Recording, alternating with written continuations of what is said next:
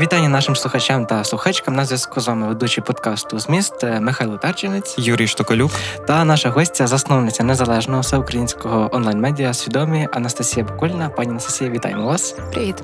Насправді теми, про які ми будемо сьогодні говорити, важливі для молодих журналістів, а зокрема і студентів, які в майбутньому будуть працювати у медіа.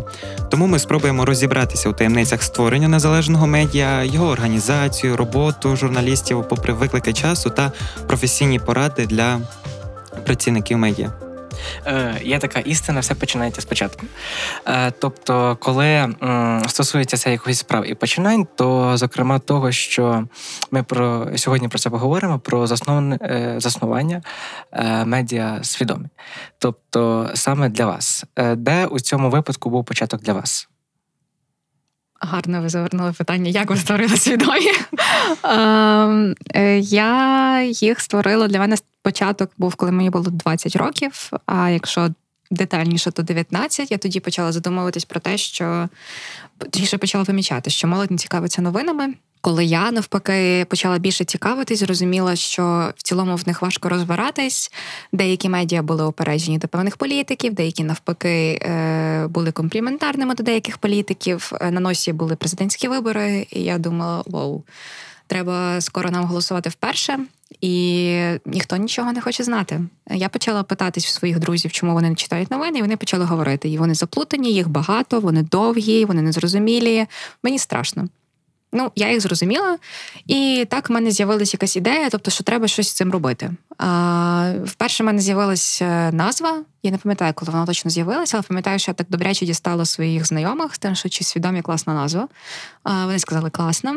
І десь в листопаді, от перед своїм днем народженням я вирішила, що треба таки щось створювати, і це не було одразу медіа, це був блог.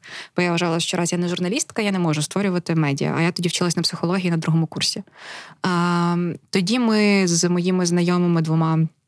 Створили цю інстаграм-сторінку. Я вирішила, що це буде в інстаграмі, оскільки там сидить молодь. Що буде п'ять найважливіших новин на день в зрозумілому, короткому форматі. Тобто ми були slow медіа і старались пояснювати більше. І також для того, аби пояснювати, ми відбирали найголовніші новини. І направду п'ять новин до повномасштабного наступу це було цілком нормально. Тобто, ми uh так прожили три роки. Після цього, десь через два роки, ми вже почали позиціонуватися як медіа. Я почала позиціонувати журналісткою, і так воно все почалось. Зазвичай, коли молоді амбітні люди беруться за якусь справу, вони за це беруться з натхненням е, і бажанням зробити щось справді якісне та корисне, і їм все-таки вдається це зробити. Е, як молодь згуртувалася довкола цієї ідеї створення медіасвідомі? Ну, по факту його почала я. Тобто, е, і до ну, тривалий час я була сама. Мені здається, що президентські вибори та президентські вибори я пройшла самостійно. Тобто, я пам'ятаю, що я дивилась ці дебати, я дивилась ці інтерв'ю, а кандидатів тоді було рекордна кількість, якщо я не помиляюсь, їх тоді було дуже багато. Я читала їхні програми. Я пам'ятаю, я сиділа на парах. Оце. Друкувала і паралельно намагалася щось слухати, е, публікувала, робила ці дизайни. Потім е, в нас почала е, коли вже там я почала стати чуть-чуть публічнішою, тобто ходити на якісь курси, а, про мене почала дізнаватись, бо тоді більше дізнавалося саме в УКУ, де я вчилась. А, Е, то в нас е, якби люди приходили швидше на ідею, але без якогось бачення, без візії. І відповідно люди швидко відпадали. Тобто вони думали, що це класно працювати в свідомих, але знову ж таки, експлейнер. Ми працювали на волонтерських засадах до початку повномасштабного наступу, тобто всі три роки. А, Так от ем, і вони приходили і йшли швидко люди, потім які хотіли себе розвивати і дуже захоплювалися свідомими, тобто самою ідеєю, самим форматом, вони приходили, залишались надовше, і так почала формуватись команда. Ми насправді формувались довго, оскільки волонтерський формат це не кожен потягне, я це розуміла. Але якраз так стало, що. За декілька днів до початку повномасштабного наступу ми таки сформувались. Нас було тоді 13 людей ненадовго. Чотири дні по тому нас стало знову мільярд, бо знову були волонтери, В нас, в нас була основна команда, в нас була волонтерська команда. Їх було дуже багато, вони знову ж таки мінялись. Потім це був важкий шлях, бо треба було потім відкидати волонтерів, лишати команду. Команда була велика, нас було десь під 30 людей. Потім я зрозуміла, що нас забагато, е, а грошей мало для того, аби покривати таку команду. Я їх зменшила кількість людей. А потім е, ми змінили знову формат. Ми, бо ми так з початком повномасштабного наступу перейшли в оперативний режим. Потім, вже коли все плюс-мінус. Це важко сказати, внормувалось, але стало спокійніше. Е, Ми повернулись до слоу режиму, і ми знову скоротили людей. І зараз нас е, 19, е, і ми працюємо вже таким чином. Тобто цілком достатньо. Так, зараз цілком достатньо. А якщо говорити про ваш початок, саме коли це тільки зароджувалося, е, наскільки важко було досягати популярності? Тобто, де ви популяризувалися? В УКУ. Тобто це було в корпоративних межах. Ну тобто, це не те, щоб там УКУ було сильно зацікавлене, але студенти були дуже зацікавлені в тому, що з'явилися якісь там блоги. Ну, Тобто, це просто було методом сарафанного радіо. Одні одному почали розповідати, почали дізнаватись про це. А потім, якщо чесно, я не пам'ятаю. Ну, мене старались вже, коли в нас з'явилася якби піар-менеджерка, людина, яка в цьому розбиралась, то вона там почала мене якось просовувати на якісь дискусії, на якісь. Ем... Потім я ходила на курси, е... і там про мене більше дізнались. Ем... І так потрохи мене або запрошували на щось, е... а потім ми стали популярними, такі доволі популярними, коли. Ми почали набирати обертів десь перед, е, коли почало шуміти справа Стерненка. Е, і ми тоді дуже багато часу приділяли їй, тому що ми були небайдужі, нам це було важливо. Плюс Сергій він майже наш одноліток. Е, і е, ми почали це висвітлювати яскраво. І коли градус підіймався, ми теж почали якби. Все більше і більше нарощувати свої сили професійні, писати статті багато, пояснювати, саме пояснювати. Бо знову ж таки, це прийшла така хвиля, коли дуже багато людей такі: ой, ми не читали ніякі новини, хто такий Стерненко. І ми такі, будь ласка, от вам матеріал, хто такий Стерненко і проти чого ця справа. А, Так само сталося, коли в нас е, вже пішов накал по повномасштабному наступу. Люди такі: ой, ми нічого не знаємо. А що відбувається? Ми такі, ось що відбувається. Е, Ось все буде добре, не переживайте. У нас матеріал був 10 10 пунктів того, що все буде добре. Він тоді набрав дуже багато поширень і охоплень. Нас тоді перший раз поширили блогери, хоча ми про них не прос... ми їх не просили. Їм це теж сподобалось. Вони почали це поширювати. Мені здається, нас навіть поширила Юлічка Верба, якщо я не помиляюсь. Круто. Часи Юлічка Верба поширила круто. От ем, і відповідно, коли були якісь такі хвилі в суспільстві, ми на них реагували, але варто зауважити, що ми реагували не через те, що ми хотіли хайпанути, а через те, що нам це теж було небайдуже. І ми розуміли, як комунікувати з аудиторією, і так вони до нас приходили. Е, Дійсно, успішний проєкт зазвичай переросте у щось більше, наприклад, у роботу. Е, Тоді вже мова йде і про формування команди, і про розподіл обов'язків. Можуть з'являтися і авторські колонки. Як це все у вас відбувається у свідомі? Ой, у нас це відбувалося дуже оперативно в оперативному режимі. Пам'ятаю, до нас прийшли перші грантодавці, і такі це був. Це був лютий, це був ні, це був березень повномасштабного наступу. І вони до нас прийшли і сказали: ми готові вам дати гроші. Беріть, розвивайтесь. Ми такі, окей. Так я знала, що таке робити якісь таблички. Тобто я, але я все одно я ну я, я природжене SEO, тому що я дуже люблю делегувати. А, і я почала шукати так фандрайзерку, потім ми знайшли бухгалтерку, почала формувати вже щось серйозніше. Ми почали шукати інші гранти. А, про колонки і формати це теж все відбувалося от в тому хаосі. У нас був у нас насправді вирував хаос в цій редакції, і серед цього хаосу з'явилися нові формати, як колонки, фотодня, спецпроєкти якісь. А, воно стало більш забарвлене, тобто таке доволі. Те, що привертає увагу.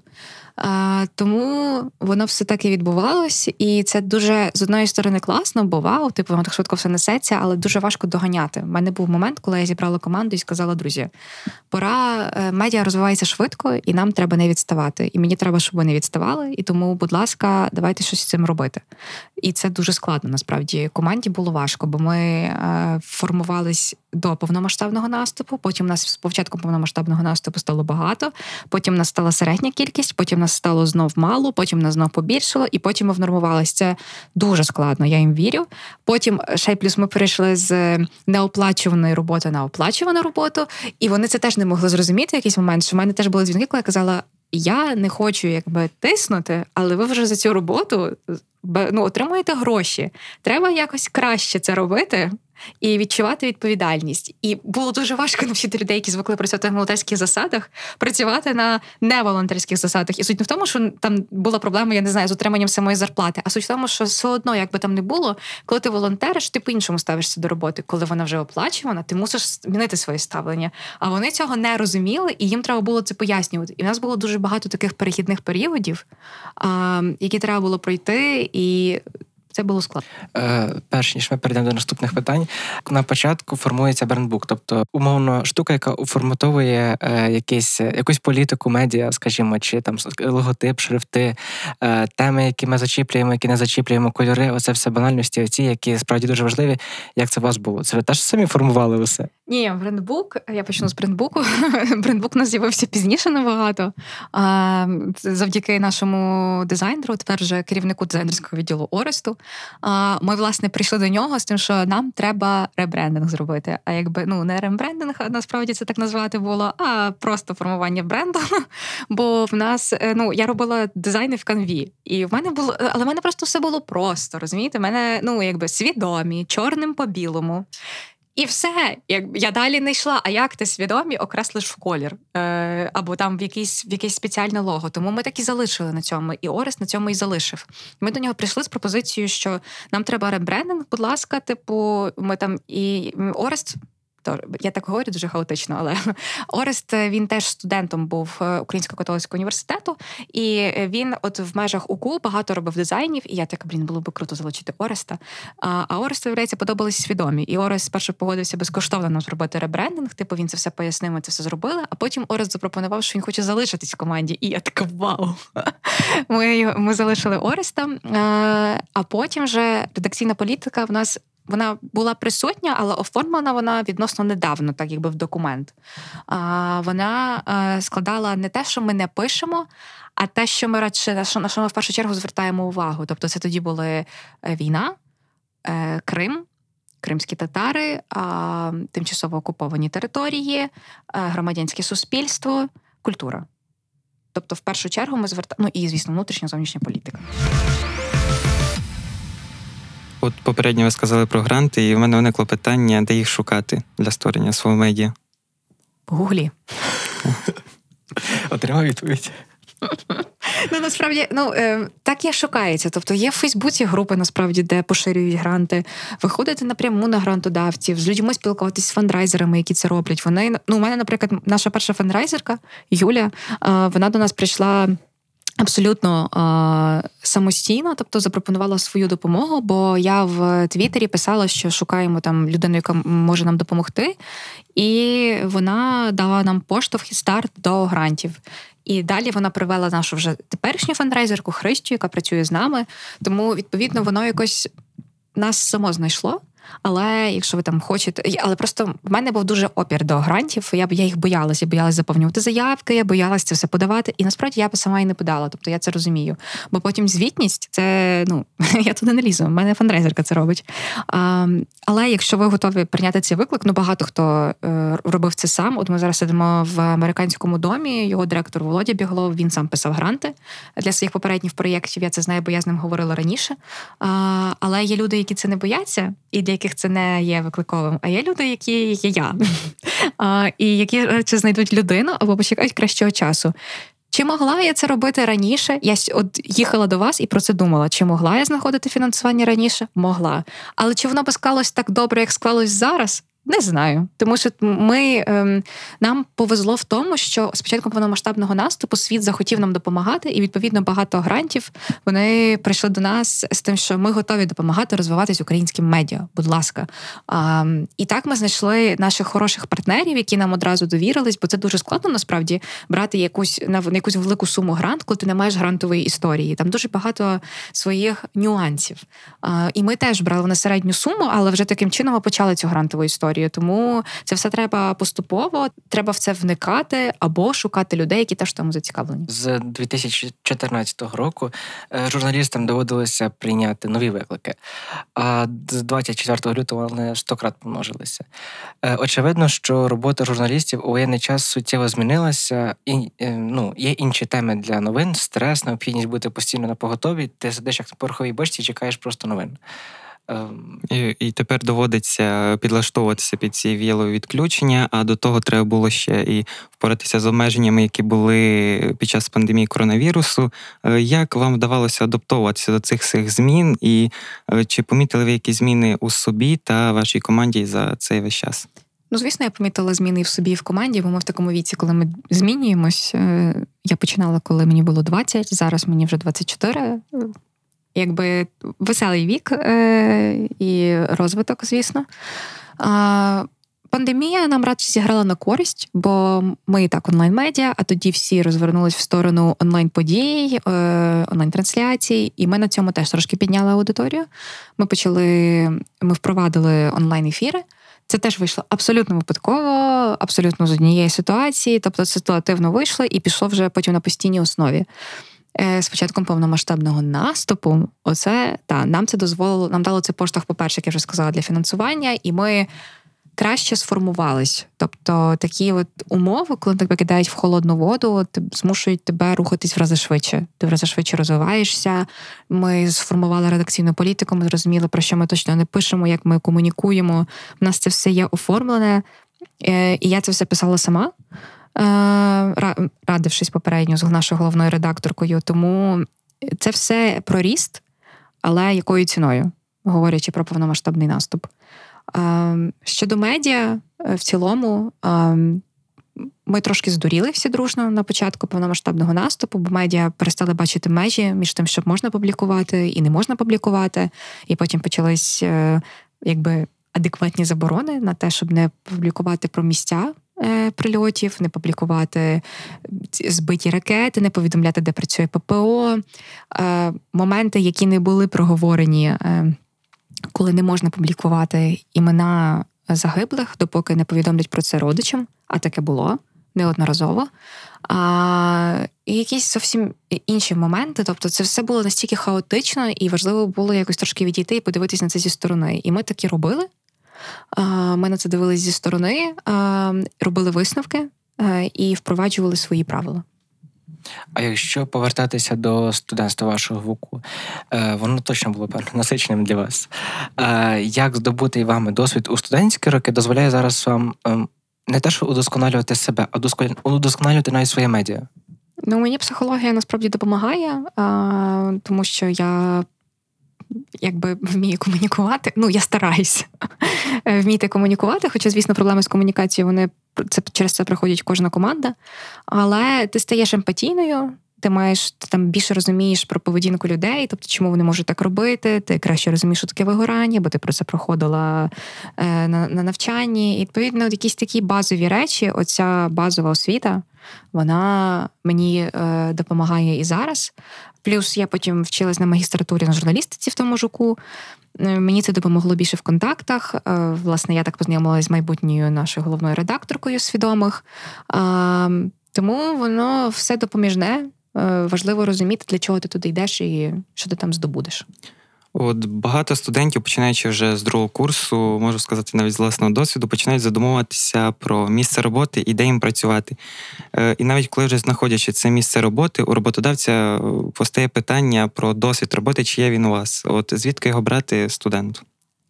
Мене це питання буквально недавно питали в інстаграмі. А стукати на стажування, просто спочатку це безкоштовне стажування, потім, можливо, воно прийде оплачуване. Головне не боятись писати. В мене була тепер вже моя хороша знайома, яка до нас прийшла власне з тим, що я просто хочу постажуватись. Мені потрібен досвід. І вона стажувалась в нас.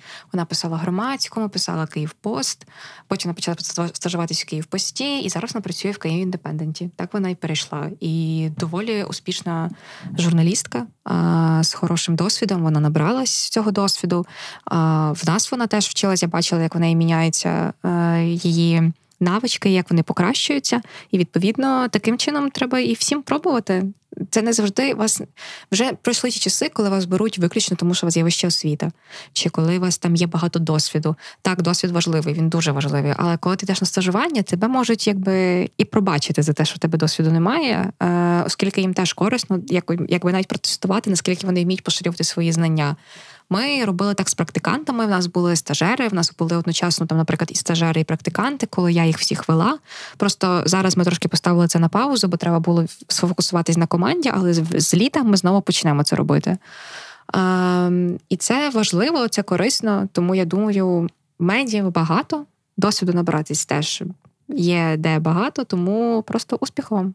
Ну, а якщо говорити, от ви кажете про практикантів, що запрошували практикантів, е, були якісь е, каверзні ситуації, або якісь незрозумілі, або якісь такі, за які вам довелося потім перепрошувати там навіть так, або якісь е, ситуації, які суперечать політиці ЗМІ? Чи з нами були такі ситуації? Ну тобто, що якби практиканти чи щось таке mm-hmm. робили? А ні, практиканти такого не робили, тому що я ж теж е, не просто так головна редакторка була і сіо зараз. Я не одразу допускаю їх до стрічки. В нас практика відбувається в такому режимі, що спочатку. Ми для них проводимо лекції невеличкі про те, як писати новини, як відбирати е, теми, про те, що важливо, там про зашквареність, тощо, тощо. Тобто там різні є моменти. Це залежить від я вже просто не пам'ятаю, як я це проводила нормально, бо це було ще до початку повномасштабного наступу. Е, Так от, е, і відповідно, спочатку ми їх е, вчимо так, потім ми їм даємо. Е, Писати новини, але не для публікації, а просто відповідно вони вони це пишуть там в Google Docs, а, і ми потім коментуємо, редагуємо а, і пояснюємо, як краще писати. Вони натренуються буквально за тиждень, можливо, за два. І потім ми їх випускаємо на стрічку, і вони набираються досвіду в процесі, пишучи якісь великі матеріали за бажанням, і все. Тому казусів в нас нема. Я тільки хотів запитати за термін навчання, скільки треба все... навчати, щоб гарний матеріал писати. Я не знаю, це все залежить від своїх вмінь. Ну в цілому у нас практику, скільки приходять люди. Там хтось приходить на два тижні, хтось приходить на місяць, переважно приходять на місяць, бо це вже ця виробнича практика починається. Тому е, все залежить від людини насправді. Е, там в моєї знайомої швидко починали відбуватися якісь успіхи і покращення в її роботах. Вона дуже швидко е, схватувала на люту. Тому це все залежить від вашого бажання вчитись і вкладатись в свої знання теж. Ну а якщо, наприклад, ти боїшся допустити помилку, і це тобі не дає е, змоги написати щось справді хороше. От, наприклад, у нас е, була дисципліна інтернет-журналістика. Е, до речі, викладала її е, колега, певно, що ваша вона навчалася в УКУ Катерина Хорощак, можливо, чула, зараз вона дорож. дорож. Е, вона у нас викладала цей предмет, і в межах цього предмету ми вчилися писати довготекст. Ну, я скажу, це був доволі травматичний досвід, бо треба було самостійно брати тему, самостійно самостійно все написати, і потім надіслати її на те, щоб вона це подивилася, зробила коментарі певні. От, То як подолати цей страх? Просто писати. Ну не не обов'язково одразу опублікувати. От вам же ж їх спочатку редагували, і вас ніхто цей сирий текст не випустить. Тобто редактор все одно вас перевірить. Так, спочатку буде більше помилок, спочатку буде більше там червоного, умовно, так. Але це все покращується з часом. Немає такого, як страх написати, бо е, я своїм журналістам такого навіть не даю відчути, мені здається. Вони просто пишуть. Тобто, ти хочеш писати, тобі цікава ця тема, пиши. І в мене були моменти, коли я текст вертала тричі. Тому що мені не я давала тему, а людина не розуміла, е, що з цією темою робити. Я все одно пояснювала і казала: ні, не так, тут треба додати, чому ти тут не робиш. Я можу бути дуже дотошна. Я така сама дотошна до своїх практикантів, але таким чином у них це все вибудовується. Це просто головне терпіння. Тобто постійно руку набивати. Так. А якщо ну про це останнє питання в мене, але можливо ще якісь виникнуть Е, протягом роботи е, вашої та вашої команди, чи склалася у вас якась умовна формула успіху сучасного журналіста? Тобто якісь базові критерії характеру, риси характеру, які е, формують особисті журналіста, тим паче у такий час? Я пам'ятаю, колись я прочитала фразу, яку я запам'ятала: якщо я в чомусь не розбираюсь, то я закриваю рот і спостерігаю за цим. Це така порада. Так, ну бо я просто помічаю, як дуже багато людей. Е, я це це перетворюється в умовах в умовних фейсбучних людей. Тобто вони, не розбираючись, керуючись тільки емоціями, починають щось писати. І я думаю, ну ти звідки знаєш, мені хочеться просто піти і покричати. І тому а, врахов... і плюс це теж насправді це дуже корисна порада для всіх е, воєнне під час воєнного стану, тому що ти маєш ще краще контролювати, що ти пишеш. Кому ти пишеш, з якою метою ти це пишеш, які ти слова для цього використовуєш. Бо посіяти зраду це отак. Е, Зіграти на користі ПСО це теж дуже легко. Розгрібати це потім дуже важко. Тому всі мають бути обережними, а люди зараз вони дуже хочуть знати більше інформації, ніж їм потрібно. І потім виходить так, що вони цією інформацією не вміють керувати. Там от їм всякі трухи і інші телеграм-канали дають дуже багато інформації, але вони не знають, що з цією інформацією потім робити, і потім починаються якісь казуси виникати. І це так само стосується і журналістів. Е, Треба розуміти. Наскільки як діяти, коли У мене, наприклад, зараз дуже багато такого, що я ставлю собі питання, наскільки там доречно про щось писати. Я писала навіть не текст для свідомих, я писала допис в інстаграмі своєму е, про внутрішню політику України, і я дуже акуратно підбирала слова, хоча мене це хвилювало. І я дуже довго собі ставила питання про те, а чи варто писати це, чи воно мені треба. Я таки написала, і ясна річ, здобула трошки хейту, е, але це не було заслужено. Але все одно, тобто, я моя, моя совість чиста. Тобто я там не розвивала якоїсь зради неконкретної, е, і таким чином треба мені здається, керуватись всім. Друзі, сьогодні ми мали ноду зазирнути за лаштунки створення нового медіа, роботи журналістів у цьому медіа і у організації цього складного та багатогранного процесу. Ну і на цьому ми вже певно будемо завершувати. Дайте готувати сценарій для наступного нашого епізоду. Пані Анастасія, дякуємо, що завітали сьогодні. До нас було е, справді цікаво почути вашу змістовну розмову. Е, а з вами сьогодні були ведучі Юрій Штопелюк, Михайло Тарчинець та наша гостя Анастасія Бакуліна. Скоро Bye.